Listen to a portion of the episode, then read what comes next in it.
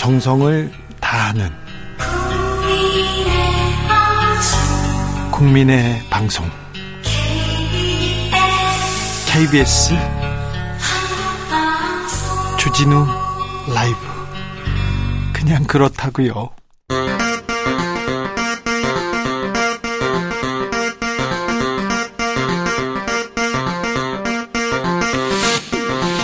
주진우 라이브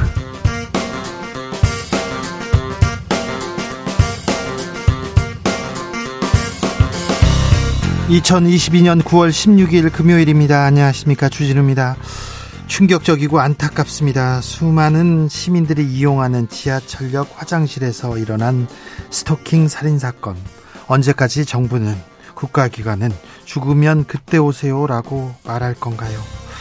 또 터진 끔찍한 스토킹 범죄 방지 대책 서둘러야 한다는 목소리 높습니다. 주스에서 살펴보겠습니다.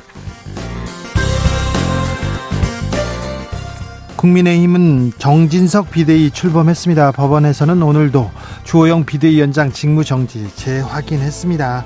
다음 주 월요일에는 원내대표 선출합니다. 그리고 앞으로 전당대회까지 해야 되는데요. 그러기 위해서 국민의힘 비대위 벌써 다섯 번째 가처분 신청한 이준석 전 대표라는 산 넘어야 합니다. 어떻게 풀어가면 좋을지 김재원 전 국민의힘 최고위원과 이야기 나눠보겠습니다. 대통령실이 기존 영빈관을 대신하는 시설을 신축하기로 했습니다. 편성된 예산은 878억 원, 878억 원. 지난 3월에 당선nhân, 당선이신 분이던 윤석열 대통령 이전 배용, 비용 496억 원 정도라고 밝혔는데요. 그 정도면 충분하다고 했는데 대통령실에서는 국격에 걸맞는 영빈관 신축 불가피하다 그런 입장인데요. 국민들은 어떻게 생각할까요? 정치연구소 영앤영에서 이야기 나눠보겠습니다. 나비처럼 날아 벌처럼 쏜다. 여기는 주진우 라이브입니다.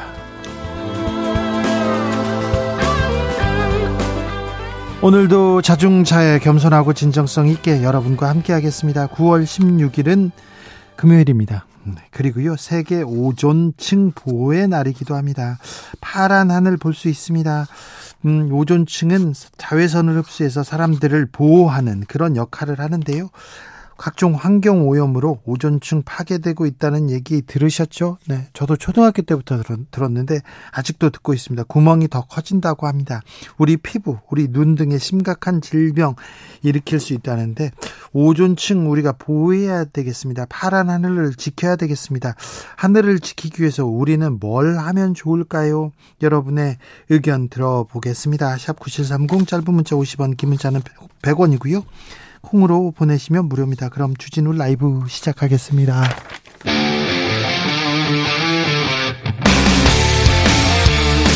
탐사보도 외길 인생 20년. 주 기자가 제일 싫어하는 것은?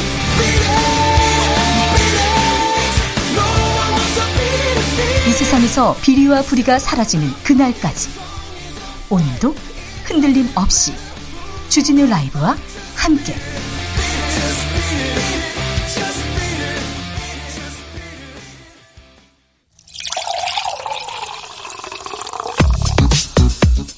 진짜 중요한 뉴스만 쭉 뽑아냈습니다. 주스. 정상근 기자 어서 오세요. 네, 안녕하십니까.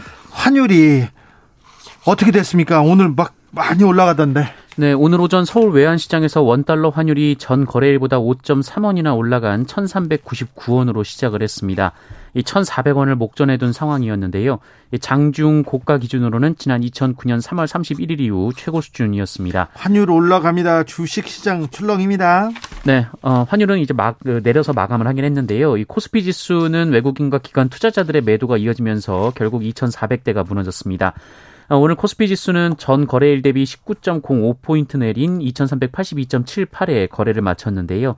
어, 매도세가 몰리면서 장 초반 2,400대가 무너지고 2,371까지 내려왔으나 어, 이후 반발 매수세가 붙으면서 소폭 올랐습니다. 어, 외국인과 기관이 각각 473억, 4,083억 원을 순 매도한 가운데 개인이 4,400억여 원을 순 매수하면서 지수를 떠받치고 있는 상황입니다.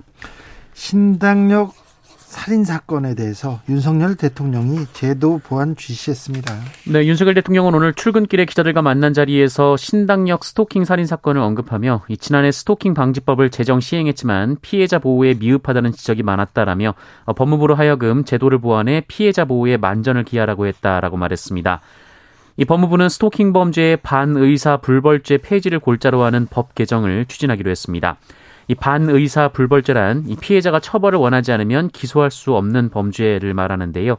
어, 법무부는 이 규정이 사건 초기 수사기관이 개입해서 피해자를 보호하는 데 장애가 되고 이 가해자가 합의를 목적으로 피해자에게 2차 스토킹 범죄를 저지르거나 보복 범죄를 저지르는 원인이 된다라는 점을 고려해서 어, 정부 입법을 통해 폐지를 추진할 방침입니다.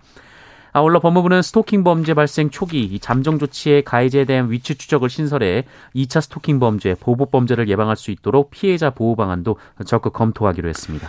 아, 잘 알았던 사람, 잘 아는 사람의 범죄 더 무섭습니다. 그런데 경찰에서는 검찰에서는 아는 사람들끼리 옛날에 좋아했던 사람들끼리 알아서 좀 하세요. 이런 식으로 외면하고 어, 사고가 나면 그때 신고하세요. 이렇게 이렇게 좀 미온적인 반응이었는데 안 됩니다. 가까운 사람들이 이렇게 딴맘을 품고 해하려고 하면 해치려고 하면 나의 정보를 많이 알고 있지 않습니까? 그러니까 더 무섭지요.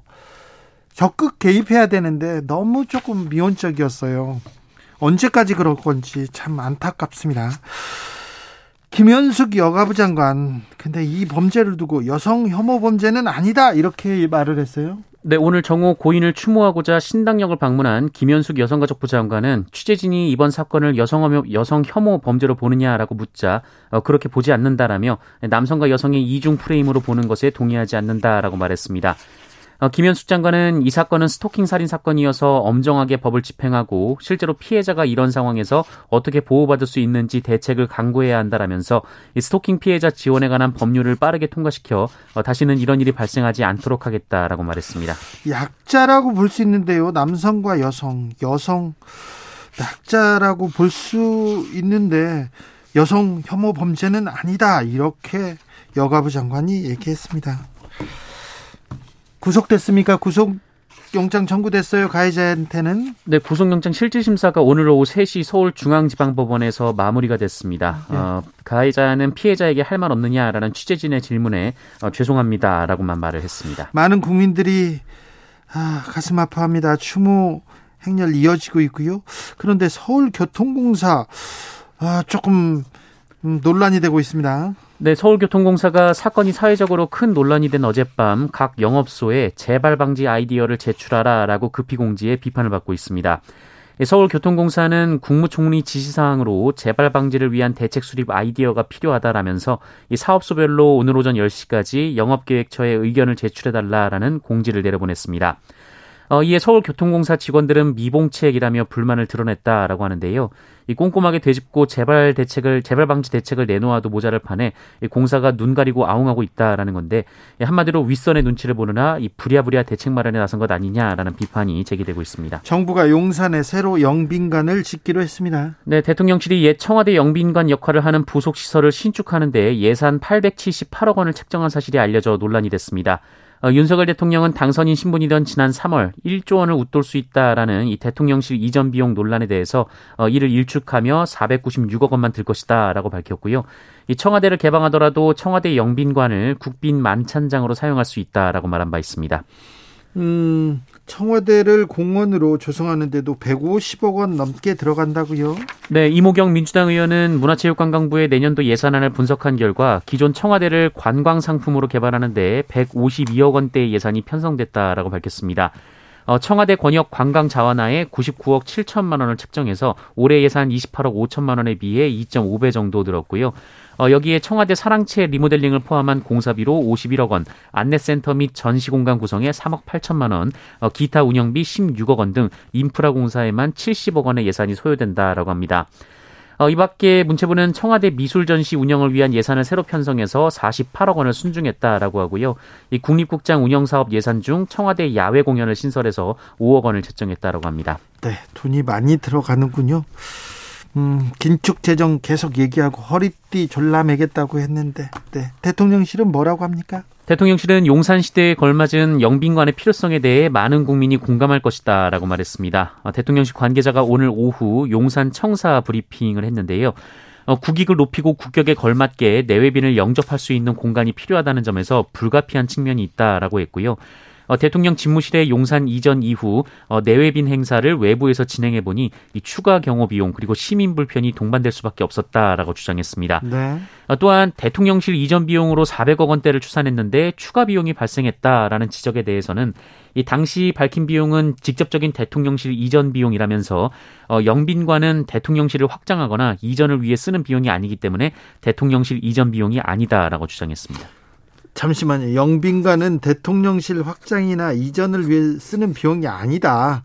대통령실 이전 비용이 아니다. 이렇게 얘기하면 이거는 조금 음 이걸 국민들이 국민들이 어떻게 받아들이겠어요? 용산으로 이전했기 때문에 이게 다 필요한 비용인데 꼭 이렇게 대답을 해야 됩니까?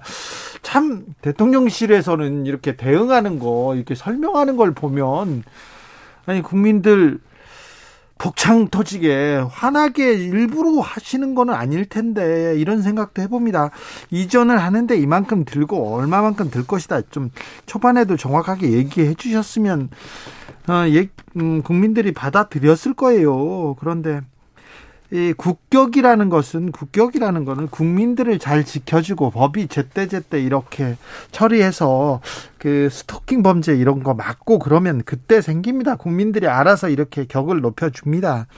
이렇게 국격 때문에 영빈관 지어야 된다 이런 얘기를 하고 있는데 참 어, 그 반발하는 국민들 조금 이거 너무하는 거 아니냐 하는 사람들이 많을 텐데 이 여론을 어떻게 또 잠재울 건지 또 민주당은 뭐라고 합니까? 네, 이재명 민주당 대표는 깜짝 놀랐다라며 878억 원이면 수재민 1만 명에게 1천만 원 가까이 줄 수 있는 돈이다라고 말했습니다.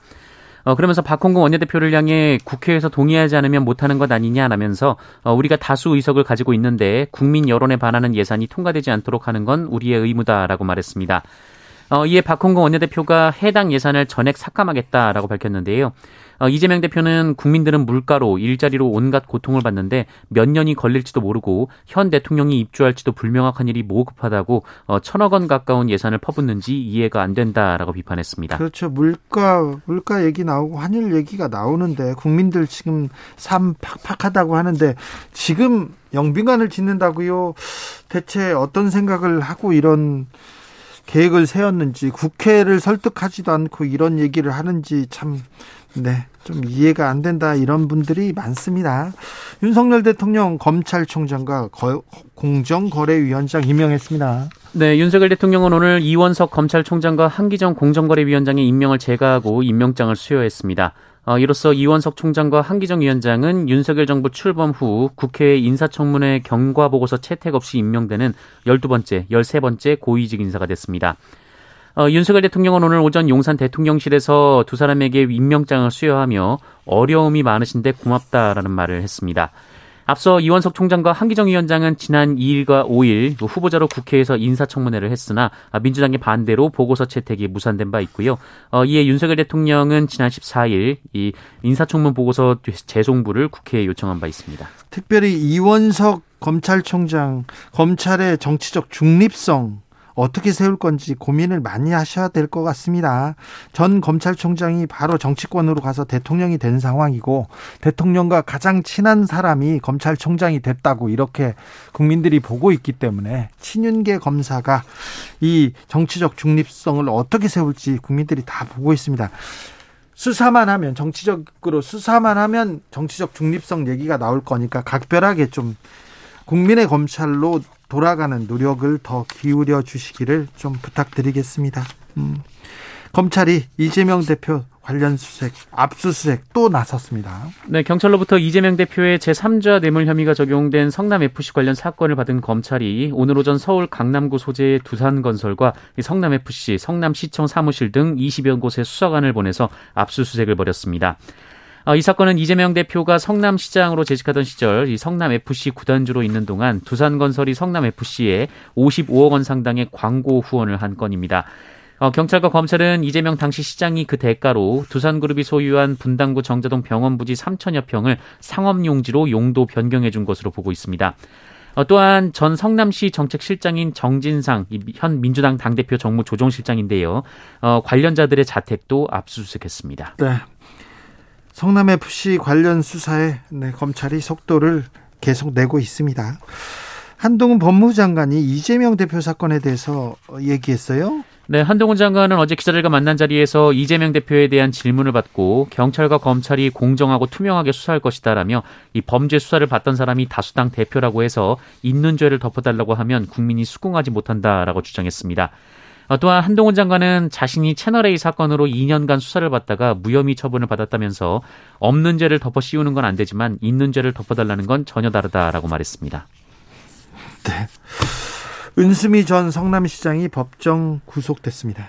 네, 수원지법은 오늘 은수미 전 성남시장을 뇌물공여 및 수수, 어, 직권남용 권리행사방해, 청탁금지법 위반 혐의로 징역 2년을 선고하고 법정 구속했습니다. 은수미 전 시장은 자신의 측근인 전 정책보좌관 박모 씨와 공모해서 2018년 10월 자신의 정치자금법 위반 혐의를 수사하던 성남 중원경찰서 소속 경찰관에게 어, 수사 기밀을 받는 대가로 부정한 청탁을 들어준 혐의로 기소된 바 있습니다.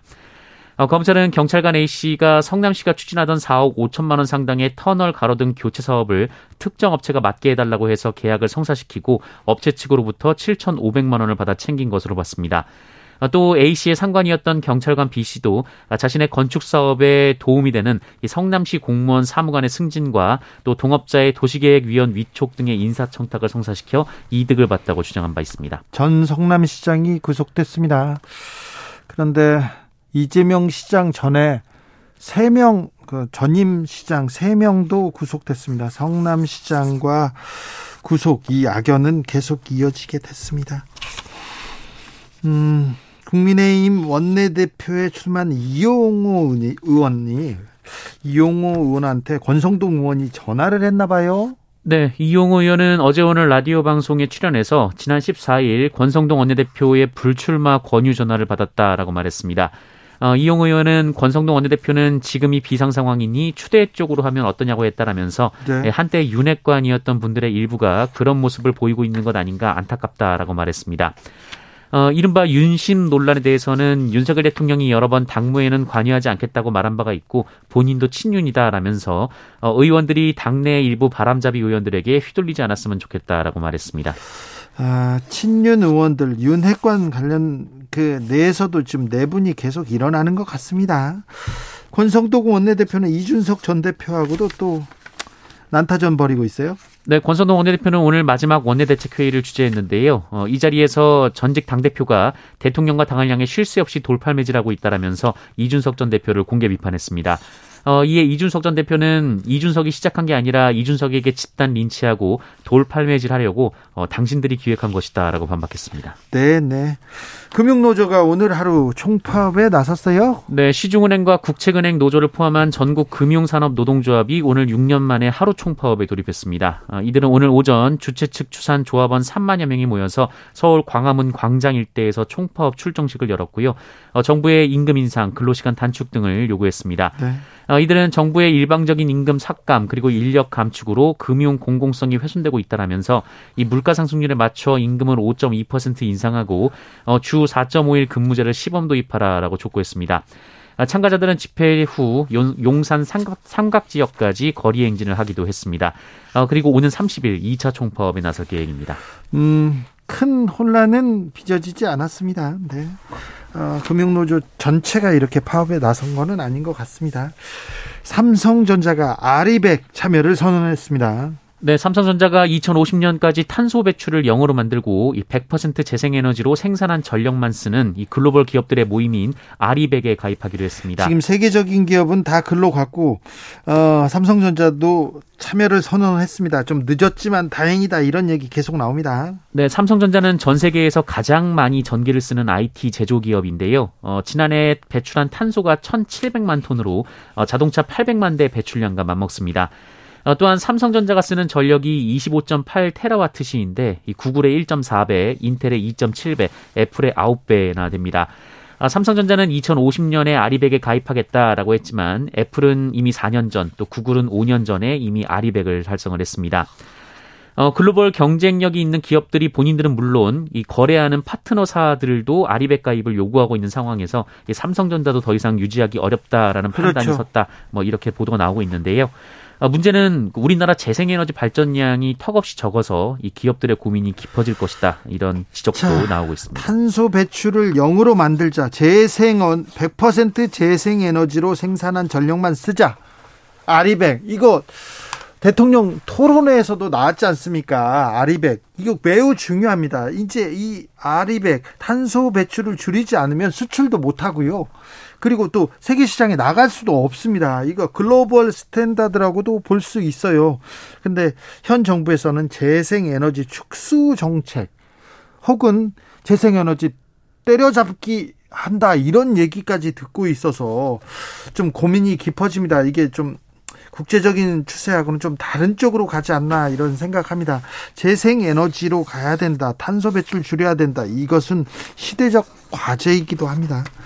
코로나 상황 어떻습니까? 네, 오늘 코로나19 신규 확진자 수 5만 1,874명이 나왔습니다. 어제보다 약 2만여 명 정도 줄었고요. 지난주와 비교해도 1만 7천여 명 정도가 적습니다. 어, 위중증 환자 수 516명으로 다시 500명대로 올라섰고요. 사망자는 60명이 나왔습니다. WHO 사무총장이 코로나 팬데믹 아직 끝에, 끝에 도달, 도달하지는 못했지만 끝이 보인다 이렇게 얘기합니다. 곧 코로나 종식 선언이 있을 수도 있다 이런 얘기도 하는데요. 아무튼 그때까지 우리 조심해야 될 것 같습니다. 어, 일상으로 돌아가는 좀 조치 준비해야 될 것 같습니다. 근데 독감은 걱정이에요 지금. 네, 질병관리청은 지난 4일부터 10일까지 인플루엔자 의사 환자 분율이 1000명당 5.1명으로 유행 기준인 4.9명을 초과했다며 인플루엔자 유행 주의보를 발령했습니다. 코로나19 유행 이전인 2019년 이후 3년 만입니다. 조심하셔야 됩니다. 독감이 유행이랍니다. 독감이 오고 있다고 합니다. 태풍도 온다고요? 네, 제14호 태풍 남마돌의 영향으로 다음 주 월요일인 19일 경상 해안을 중심으로 많은 비가 전망되고 있습니다. 어, 기상청이 예측한 바에 따르면 우리나라에 영향을 미칠 시점은 19일 오전 0시, 19일 어, 0시에서 오전 사이로 전망이 됩니다. 아, 남마돌이 접근해 오면서 남해상과 동해상에는 강풍이 불고 풍랑이 일겠으며 제주에는 폭풍 해일이 닥칠 수 있다라고 합니다. 조심하셔야 됩니다. 남마돌이 오고 있다고 합니다. 주스 정상근 기자 함께했습니다. 감사합니다. 고맙습니다. 오늘은 세계 오존층 보호의 날입니다. 어떤 노력이 필요할까요? 물어보니 0230님 자전거 타고요. 걸어 다니면 운동되고 좋아요. 얘기하는데 네. 자전거도 타고 운동도 해야 되는데 네. 좋답니다. 좋죠. 좋아요. 가을에 또 걷기 좋지 않습니까? 자전거 타기도 좋고요. 0466님, 오존층 파괴로 머지않아 자외선 보호 우산 쓰고 마스크 쓰고 몸 덮고 다니는 게 현실이 될 것 같아요. 이런 얘기도 있는데 이렇게 얘기하는 과학자들도 있습니다. 1918님, 환경은 미래 세대에게 물려주는 게 아니라 미래 세대에게 빌려 쓰고 있다는 걸 먼저 알아야겠지요. 그러게요. 우리 자식 그리고 후대가 그 건강하고 안전하게 살 수 있도록 우리가 조금 잘 보존했다, 잘, 잘 쓰고 이렇게 줘야 됩니다. 돌려줘야 됩니다. 1352님 오존층을 지켜내기 위해서 지켜내서 우리 다음 세대에도 파란 하늘을 물려줍시다. 오존층을 위해서 자동차는 잠시 스톱.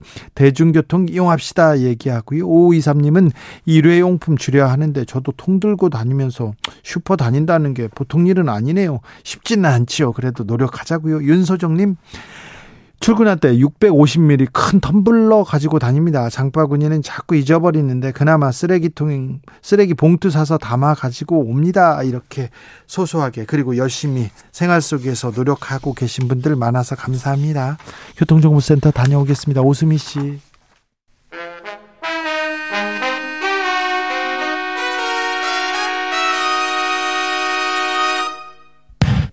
주진우 라이브 돌발 퀴즈 오늘의 돌발 퀴즈는 객관식으로 준비했습니다. 문제를 잘 듣고 보기와 정답을 정확히 적어 보내주세요. 넷플릭스 인기 드라마 이것이 외교 문제로 번지는 것 아니냐는 우려를 낳고 있습니다. 드라마 제목이자 극중 배경인 남미 국가 이곳이 자국을 마약 국가로 묘사했다며 우리나라 드라마 제작사의 법적 대응을 검토하고 정부에도 항의하겠다고 밝혔는데요. 외교부는 정식 항의는 접수되지 않았다면서도 오해가 있다면 풀어야 한다며 외교적으로 노력하겠다고 밝혔습니다. 남아메리카 북쪽에 있는 나라인 이곳은 어디일까요? 보기 드릴게요. 1번 수리남, 2번 베트남. 다시 들려드릴게요. 1번 수리남, 2번 베트남. 샵 9730 짧은 문자 50원 긴 문자는 100원입니다. 지금부터 정답 보내주시는 분들 중 추첨을 통해 햄버거 쿠폰 드리겠습니다. 주진우 라이브 돌발 퀴즈 월요일에 만나요.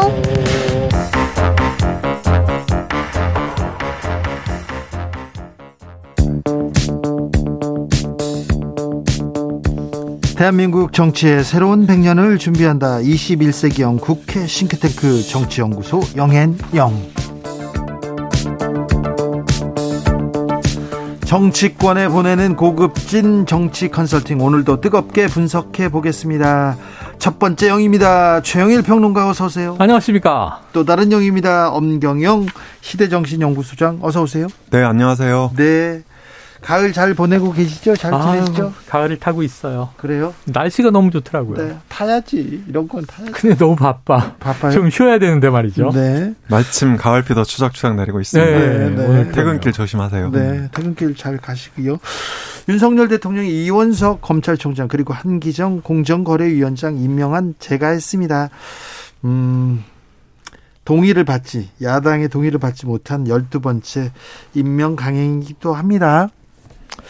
지금 뭐 이제 그렇죠. 그러니까 문재인 정부 때도 임명 강행 많았다. 네. 그 어느 역대 정부보다 많았다. 근데 이번에 이제 공수가 바뀌어 보니까 네.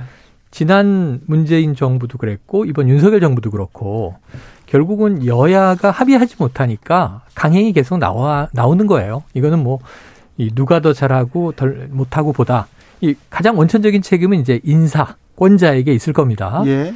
왜냐하면 지금 뭐이 이원석 검찰총장, 한기정 공정거래위원장 거기다 지금 대법관도 한 명 있는데 네. 그 기억나시죠? 예. 이 800원 유죄, 80 몇만 원 향응은 뭐 무죄.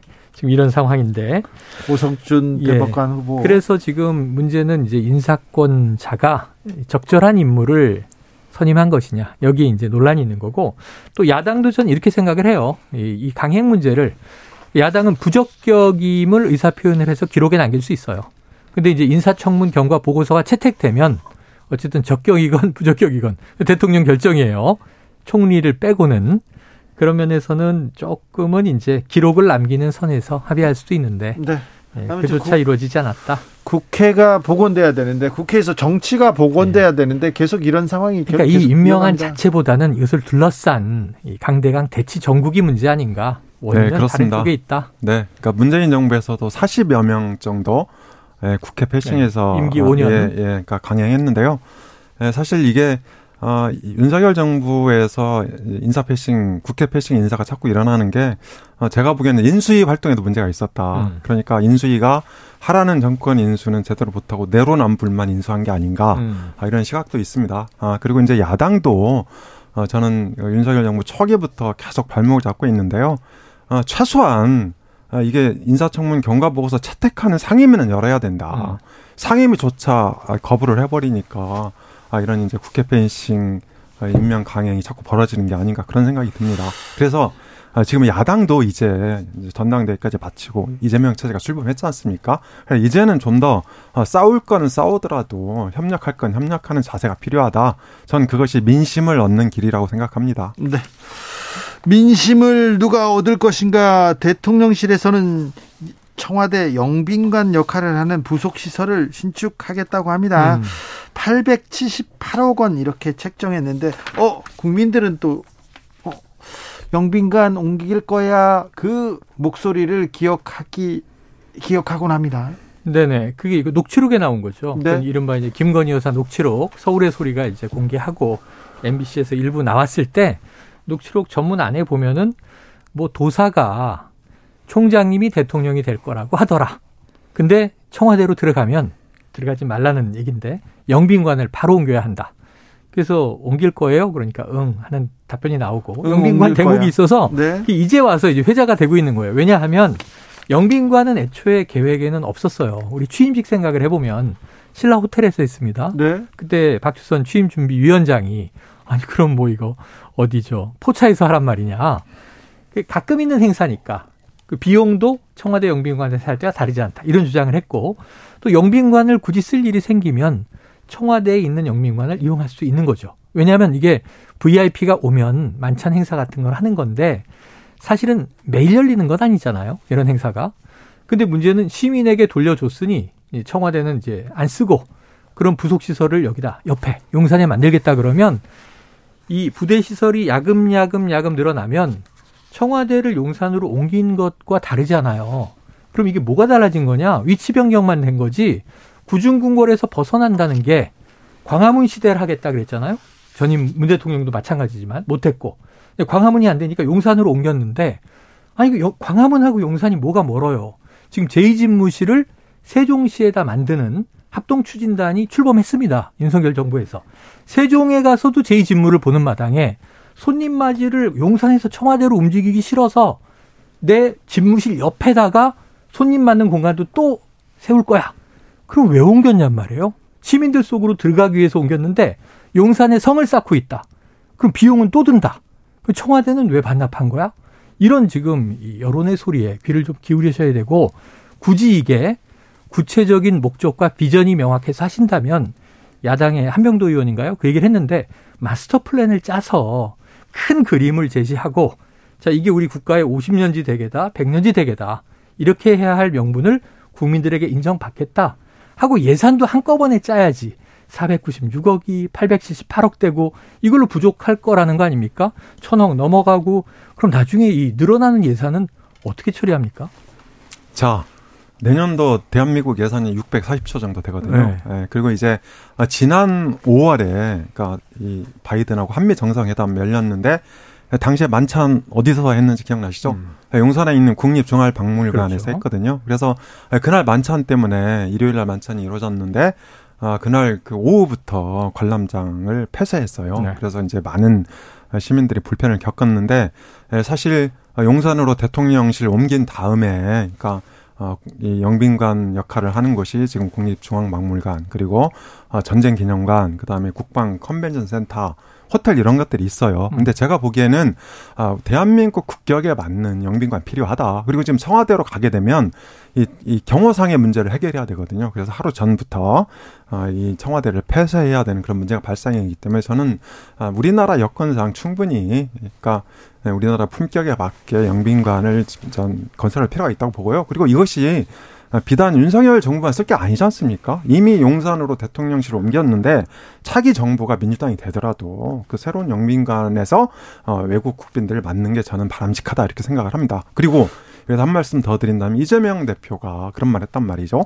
어, 이 800, 뭐 한 900억 음. 가까이 되죠. 이 예산을 수재민한테 천만 원씩 주면 이게 그 훨씬 좋다 이렇게 얘기했는데 음. 저는 이재명식 정치 프레임 씌우기다 아, 이렇게 생각을 합니다. 그런데요. 그런데 뭐 영빈관, 국격 다 좋은데 음. 국민들이 국민들이 지금 윤석열 정부 뭐 하고 있냐 이렇게 얘기해 물가를 잡으려고 노력하느냐 민생을 음. 챙기려고 노력하냐 그렇게 생각하고 있는 여론이 지배적일 때 영빈관 얘기가 나오니까 속이 터져요. 그런 사람들이 많아요. 네, 맞습니다. 그렇긴 한데 자, 윤석열 정부가 국민 여론을 받지 못하고 있다고 해서 꼭 그렇게 예산 심사까지 눈치를 봐야 되는 거냐? 전 그건 아니라고 봅니다. 그래서 이 국가 백년 대계를 위해서 여론을 좀 설득하고 또 국회도 전향적으로 이렇게 아, 이 예산 심사에 임하고 이런 자세가 저는 필요하다 이렇게 생각을 해요. 이건 조금 문제가 있어요. 예를 들면 청와대를 지금 폐쇄해 버렸다. 집무실로서는 시민들에게 공원으로 돌려줬다고 예. 하지만 예. 문제는 이게 어떤 사실은 동의 절차는 없었던 거예요. 윤석열 정부가 결정이죠. 결정한 거죠. 네. 그리고 문재인 정부는 이거 좀 다시 생각해 보자. 굳이 그럼 어느 집무실만 원래 문재인 정부에서 광화문 집무실 계획은 대통령이 근무하는 방만 옮겨서 그렇죠. 경호상의 문제가 해결되면 종합청사 안에서 타 부처들하고도 좀 소통을 원활히 하고 오가는 시민들하고도 좀 대통령의 모습을 노출하면서 하겠다. 이게 지금 윤석열 대통령이 잘하는 게 도스태핑이지 않습니까? 아침마다 기자들하고 만나서 격의 없이 소통하고 뭐 형식은 조금 절제돼서 이것도 잘 됐다 안 됐다 뭐 말들이 있습니다만 그런데 용산 집무실은 집무실이 아니라 청와대가 그대로 옮겨갔고 영빈관도 옮겨가고 공원 부지도 조성하고 주한미군 빠지면 드래곤 힐 호텔 어떻게 쓸 건지 하고 용산이 야금야금 넓어지면서 처음에는 뭐 이 동네 주민들에게 뭐 통신망에 장애도 없을 것이다. 교통에도 저해가 없을 것이다. 근데 구중궁궐이 용산으로 옮겨가는 거잖아요. 그러니까 청와대의 모습이 용산으로 옮겨가는 거지. 이게 무슨 풍수학적으로 그렇게 지리 위치가 중요한 게 아니면 이런 식으로 할 거면 왜 용산 집무실이에요, 이게? 대통령 궁이 옮겨가는 거나 마찬가지가 되는 거지.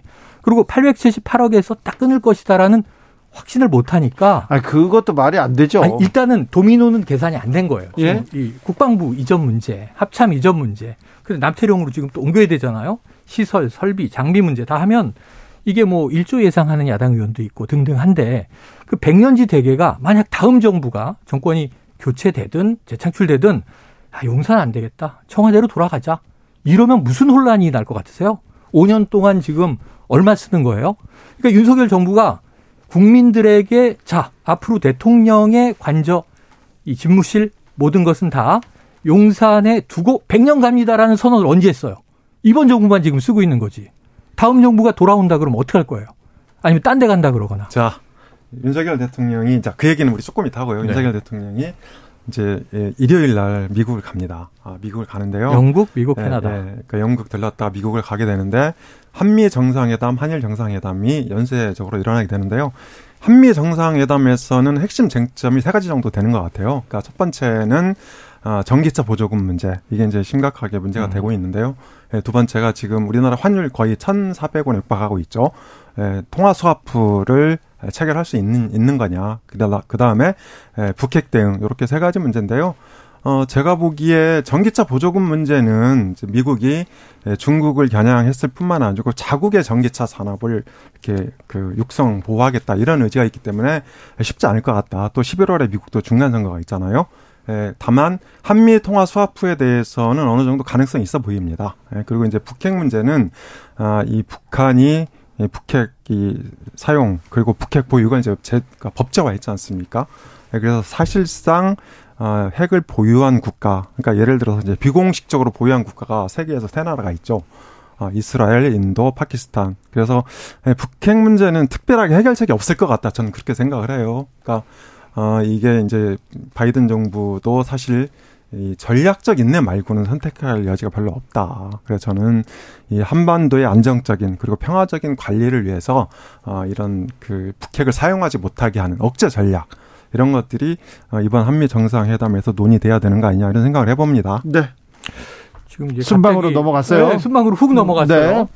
뭐 영국은 조문외교니까 특별히 뭘 안 하는 게 좋아요. 이게 발언이든 뭐든 그냥 그야말로 이제 엘리자베스 이사 여왕의 서거에 대해서 애도를 표하고 찰스 3세하고의 이제 또 뭐 우방으로서의 우애 관계를 다지고 돌아오는 것. 조문은 우리나라 또 정서에는 차분한 게 좋다. 네. 미국은 좀 활발한데 인플레이션 감축법은요. 제가 보기에는 아까 말씀하신 대로 11월 중간 선거 전에는 그 이후에는 전향적인 좀 해제 조치를 취해 주더라도 이 공식적인 언급을 안 할 거예요. 물밑 협상이라도 해서 자, 중간 선거 충분히 이해한다. 그거 끝나고 나서 이 한국 차만 지금 타격을 받고 있고 우리나라도 2024년이면 미국 내에 대형 완성차 공장이 만들어지지 않느냐. 그거 한 2년만 유예해 달라. 이런 이제 협상만 뚫고 와도 다행이에요. 발표를 11월에 해도 돼요. 다만 그 얘기를 바이든과 반드시 나누고 네. 어느 정도의 이 확답은 이 비공식 선으로라도 바꿔와야 한다. 발- 성과죠. 발등의 불이에요. 그래서 이 문제는 국익 차원에서 대한민국을 위해서 꼭 말씀하고 오셔야 됩니다. 그리고 또 지금 물가도 그렇고 환율도 그렇고 네. 굉장히 좀 어, 외교력을 보여줘야 될 이 상황인데 지난번 윤석열 대통령의 순방 나토 나토 순방에서 뭐, 뭐만 기억 남, 남습니까? 장신구.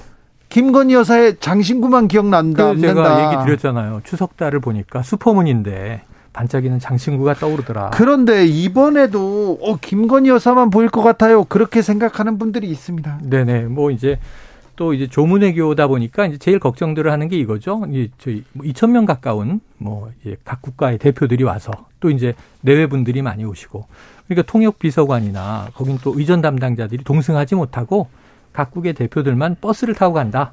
그때 이제 다들 인사도 나누고 뭐 여러 가지 이제 일들이 벌어질 텐데 그럼 이제 우리나라 대통령 내외의 모습은 어 통역 없이 어떨까 이제 이런 우려들이 있는 건데 그건 뭐 알아서 잘 이제 대응하고 처신하는 수밖에 없습니다. 이제 의전에서 미리 충분히 그런 것들에 대한 또, 또 대통령 잘 준비하겠죠. 준비해야죠. 네. 그래서 이제 문제는 김건희 여사의 일거수 일투족이 또 보도되다 보면 사실은 뭔가 눈에 띄는 거리가 생길 수 있어요. 뉴욕에서도 그렇고 캐나다에서도 그렇고 캐나다는 이제 두 개 도시를 방문하는데 조문 외교는 전 조용히 넘어갈 것 같아요. 세계적인 화제지만 거기는 참석자들이 중요한 게 아니라 이제 이제 타계해서 이승을 영원히 떠나는 필립공 옆에 잠드는 여왕 그리고 찰스 3세가 이제 주목을 받을 것이고 근데 문제는 미국에서는 행사가 많아요. 그러니까 우리나라의 스타트업 벤처 기업들을 투자자와 함께하는 라운드 테이블 모임도 참여하게 되고 또 뭐 교민 모임도 당연히 하게 되고요. 캐나다에서도 그렇고 그래서 이 여사의 동선을 어떻게 잡았을 것이냐인데 몇몇 공식 행사 외에는 대통령실에서 일정이 확정된 바 없다? 좀 모호한 거예요. 근데 거기서도 뭔가 김건희 여사가 이벤트를 만들지 않겠습니까? 그 절대로 이전처럼 어떤 이제 사인, 지인, 동행 논란은 없어야 하는 것이고 네. 공식적인 관리를 한다고 하는 것을 대통령실도 좀 엄명을 해야 되는 것이고 김건희 여사도 합리적인 동선을 잡고 구설에 오를 수 있는 뭐 패션이 되든지 또 이제 동행인이 되든지 만나는 대상이 되든지 발언이 되든지 정말 자중자애해야 되는 시점으로 보여집니다. 네, 김건희 여사는 대통령 못지않게 훌륭하고 중요한 외교적 자산이다. 아, 저는 그렇게 생각을 하고요. 지금 김건희 여사가 국내 활동을 거의 안 하지 않습니까? 네, 그리고 이제 어, 영국 조문 외교는 나라별로 세명까지 참석할 수 있는데 음. 저는 내외가 참석하는 게 당연하다 이렇게 야, 생각하고요. 뭐 대부분 네, 그리고 이제 동의할 거예요. 캐나다, 미국 가서도 충분히 본인의 할 일을 본인의 할 역할을 하면서 국익을 국대화하는 게 필요하다. 저는 그렇게 생각합니다. 그리고 이제 어 이번에 그 뉴욕에 유엔 총회가 있는데요. 이때 이제 그 일본과 33개월 만에 정상회담이 예정돼 있거든요. 그래서 어 저는 그 일본과의 관계는 뭐 단실 안에 그러니까 개선될 가능성이 크지 않다 이렇게 음. 생각을 합니다. 다만 어, 지난 문재인 정부 때 대일 관계가 많이 훼손됐거든요. 이제 그것이 어, 위안부 합의라든지 강제징용 문제 대립 때문에 그런데요. 이 외교 정책은 굉장히 일관성이 중요하다. 음. 어, 이런 면에서 저는 이 한일 관계가 개선으로 갈 수 있는 어떤 초석을 다지는 계기가 네. 됐으면 좋겠다는 정상이 만나야죠. 네. 동의하는데 그 일관성은 뭐냐면 네. 과거사는 일본이 가해 국가이고 그러니까요. 국가이므로 우리에게 사과하라는 게 우리의 역사적 일관성인데 네. 아까 말씀하신 대로 강제징용 판결 이런 문제가 국내 법원의 판결이 문제가 있는 게 아니고 사실 따지고 올라가면 원죄는 이제 65년도 한일 협정이 있는데 거기에다가 박근혜 정부의 위안부 합의 예. 이 부분에서 아니 그것도 이제 문제가 있었고 그 이후에 그래서 이제 이 대통령 부녀가 하필 박정희 정권 때 박근혜 정권 때 일본에 대해서 상당히 좀 뭔가 다 해결해 주는 것처럼 제스처를 써버려서 빌미가 잡힌 점이 있지만 우리의 역사적 일관성은 윤석열 대통령도 얘기했잖아요. 고노 담화 그리고 이제 이저 오부치 선 예, 오부치 선언. DJ 오부치 선언. 여기에 기반을 둔다. 그건 뭐냐면 일본이 과거사를 사죄했다는 전제를 깔고 한일 관계 개선이 있는 건데 문재인 정부는 two track이었어요. 과거사는 과거사대로 별도 정리하고 현재와 미래는 이웃 나라로 나가자. 근데 일본이 잘못을 했죠. 왜냐하면 과거사 판결을 가지고 이건 사법부의 판단인데 행정적인 문제인 수출 규제를 갑자기 하루아침에 해버린 거 아니에요. 백사 국가에서 우리를 지워버렸잖아요. 네. 그리고 그때 우리가 얼마나 소부장 문제 난리가 났고 전화위복이다. 1년 만에 일본에게 의존하지 않고 독자적인 길을 뚫었다. 국산화 길도 강화했다.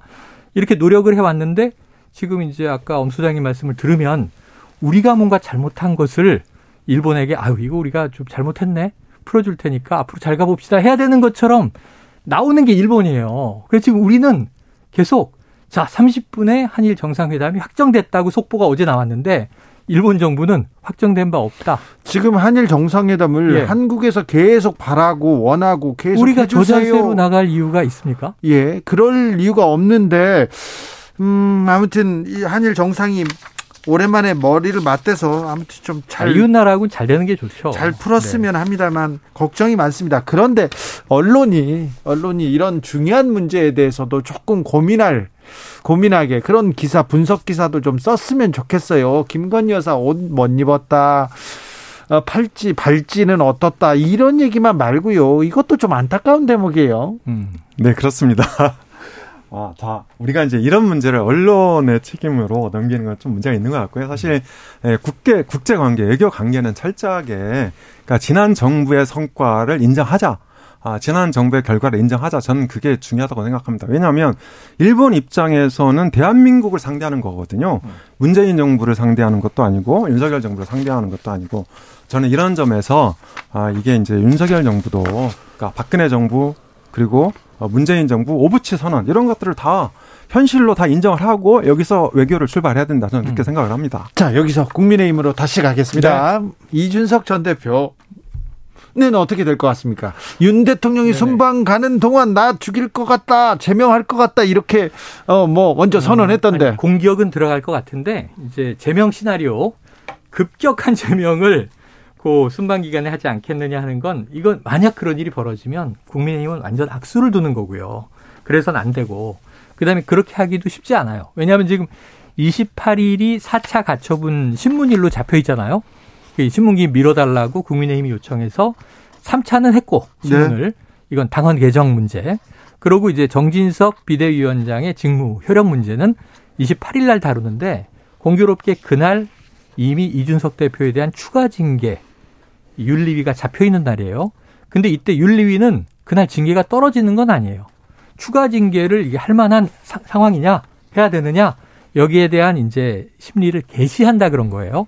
그러니까 사실은 10월이 돼야 추가 징계가 떨어지든 안 떨어지든 만약 당원권 정지 6개월의 추가 징계면 그 그보다 더 높은 수위에 뭐 제명도 갈 수 있다고 봐요.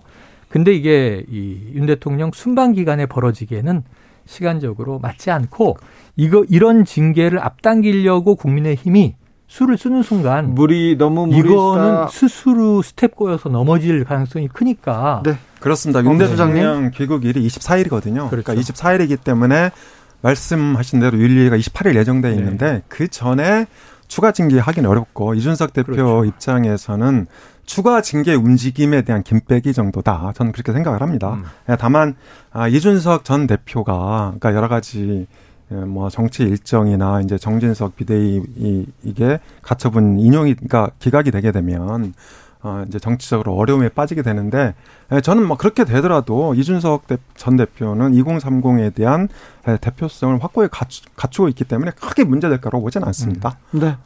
어, 다음 주 월요일입니까? 네. 새 원내대표 선출. 네, 선출됩니다. 어떻게 보세요? 지금 주호영 이제 전 비대위원장 이 추대가 유력하다라는 얘기로 계속 흘러가고 네. 권성동 원내대표가 후임자잖아요. 네. 그런데 또 본인은 사퇴하는 입장이니까 뭔가 조금 이제 윤핵관들과 또 당의 중심을 끌어모으는 역할을 해야 되기 때문에 지금 비대위는 불안불안하잖아요. 네. 이제 띄우긴 했지만 가처분, 가처분 뭐 첩첩산중이니까 그러니까 원내대표 이 차기 역할이 굉장히 중요한데 추대는 이미 끝났고요. 네. 어제 이제 이용호 의원이 출마 선언을 하고 내일 등록을 한다고 하니 경선은 발생을 해요. 그럼 여기서 이제 눈치를 보던 의원들이 자 되든 안 되든 원내대표 도전이라고 하는 게 정치적인 체급을 올리는 이 하나의 단계 수단으로 쓰여져 왔습니다. 여야 모두 당 대표 도전은 더 그렇고요. 그래서 이런 측면에서 지금 뭐 김하경 의원, 기타 등등 한 열, 하마평은 10명까지도 나와요. 근데 그 중에 제가 보기에는 주호영 원내대표가 추대가 잘 이루어져 가다가 쉽지 않다. 왜냐하면 이게 세계일보 단독 보도가 권성동 원내대표가 불출마를 종용하고 있다. 네. 예, 주호영 추대를 위해서.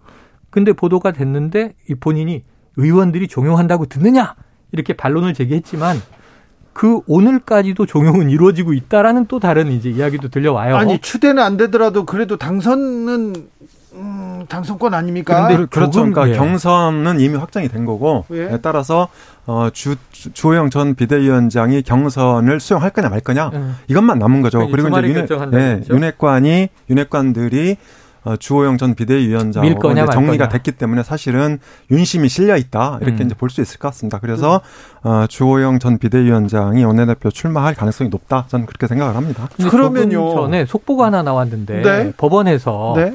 주호영 비대위원장의 이 직무 집행 정지 재확인. 재확인 이거는 뭐 법적으로 명확하다. 자, 이렇게 근데. 비대위원장 하던 사람이 어, 법적으로 좀 문제가 있어서 아, 근데 그다- 생각해 보세요. 비대위원장을 내가 안 할게 하고 이 저 물러날 때 네. 무슨 얘기를 했어요?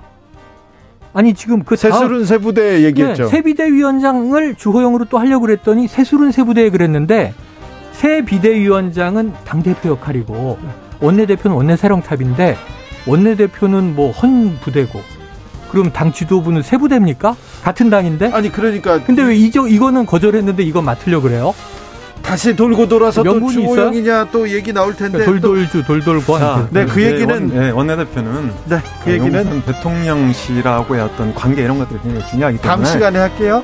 네. 어, 다 됐네요. 최영일, 엄경영 두 분 감사합니다.